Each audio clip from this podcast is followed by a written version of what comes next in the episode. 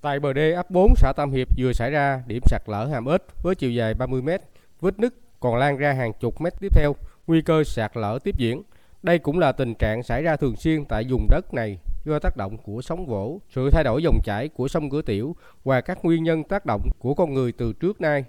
Ông Quỳnh Nhân Lợi cũng như nhiều người dân ở ấp 1 xã Tam Hiệp cho biết, dù trước cửa nhà đã xây được tuyến đê rọ đá nhưng vẫn chưa yên tâm vì nguy cơ sạt lở ven bờ rất cao. Đây thì nó đỡ hậu, dòng nước sấy rồi nó lở, quá trời luôn. Đê khúc này an, khúc dưới giờ lở, còn quá trời yếu lắm. Từ ngay cái bến đò, lở vô sát nhưng mà sâu lắm. Trời này đó, đê tuốt ngoài giờ vô đây, giờ vô chắc cũng cái chục mét rồi đó. Giờ bốn sạt quá trời luôn. Theo chính quyền địa phương, mỗi năm ở Cồn Tam Hiệp đều có ít nhất từ 1 đến 2 điểm sạt lở lớn ven bờ đê bao, gây mất đất và ảnh hưởng đến việc đi lại, sự an toàn tính mạng của người dân, nhất là khu vực đầu cồn và đuôi cồn tiếp giáp với phía tỉnh Tiền Giang. Trong 10 năm qua đã có hàng nghìn mét vuông đất sụp xuống dòng nước. Các điểm sạt lở đất có quy mô lớn này ngoài khả năng khắc phục của xã. Đến nay, tỉnh Bến Tre đã đầu tư làm nhiều tuyến đê rọ đá để khắc phục sạt lở mang tính tạm thời.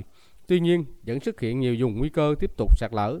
Giải pháp ổn định lâu dài Cồn Tam Hiệp rất cần được xây dựng bờ kè ven sông khép kín với chiều dài khoảng 20 km, đồng thời tăng cường các giải pháp phi công trình cần có sự chung tay của người dân.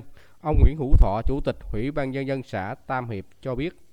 Về giải pháp lâu dài thì có cái kiến nghị thì làm rọ đá toàn tuyến, còn về góc độ địa phương thì vận động người dân để trồng bằng vừa nước, có cái giải pháp mà vừa cái cứng và cái vừa có cây che chắn cho nó được đảm bảo cái an toàn về cái chống sạt lở. Chứ rọ đá không thì nói chung cái phần cứng không, nước nó chảy lâu ngày nó cũng ảnh hưởng, nhưng mà có trồng cây đầu vào trong đó thì nó cũng sẽ được cái bền vững hơn.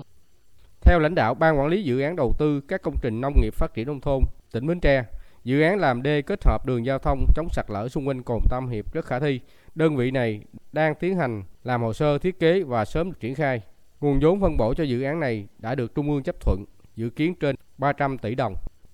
Việc triển khai thi công, công trình làm đê bao khép kín cùng với các giải pháp phi công trình của chính quyền và nhân dân địa phương, hy vọng vùng cù lao này sẽ khống chế được sạt lở, đảm bảo an toàn, ổn định đời sống người dân.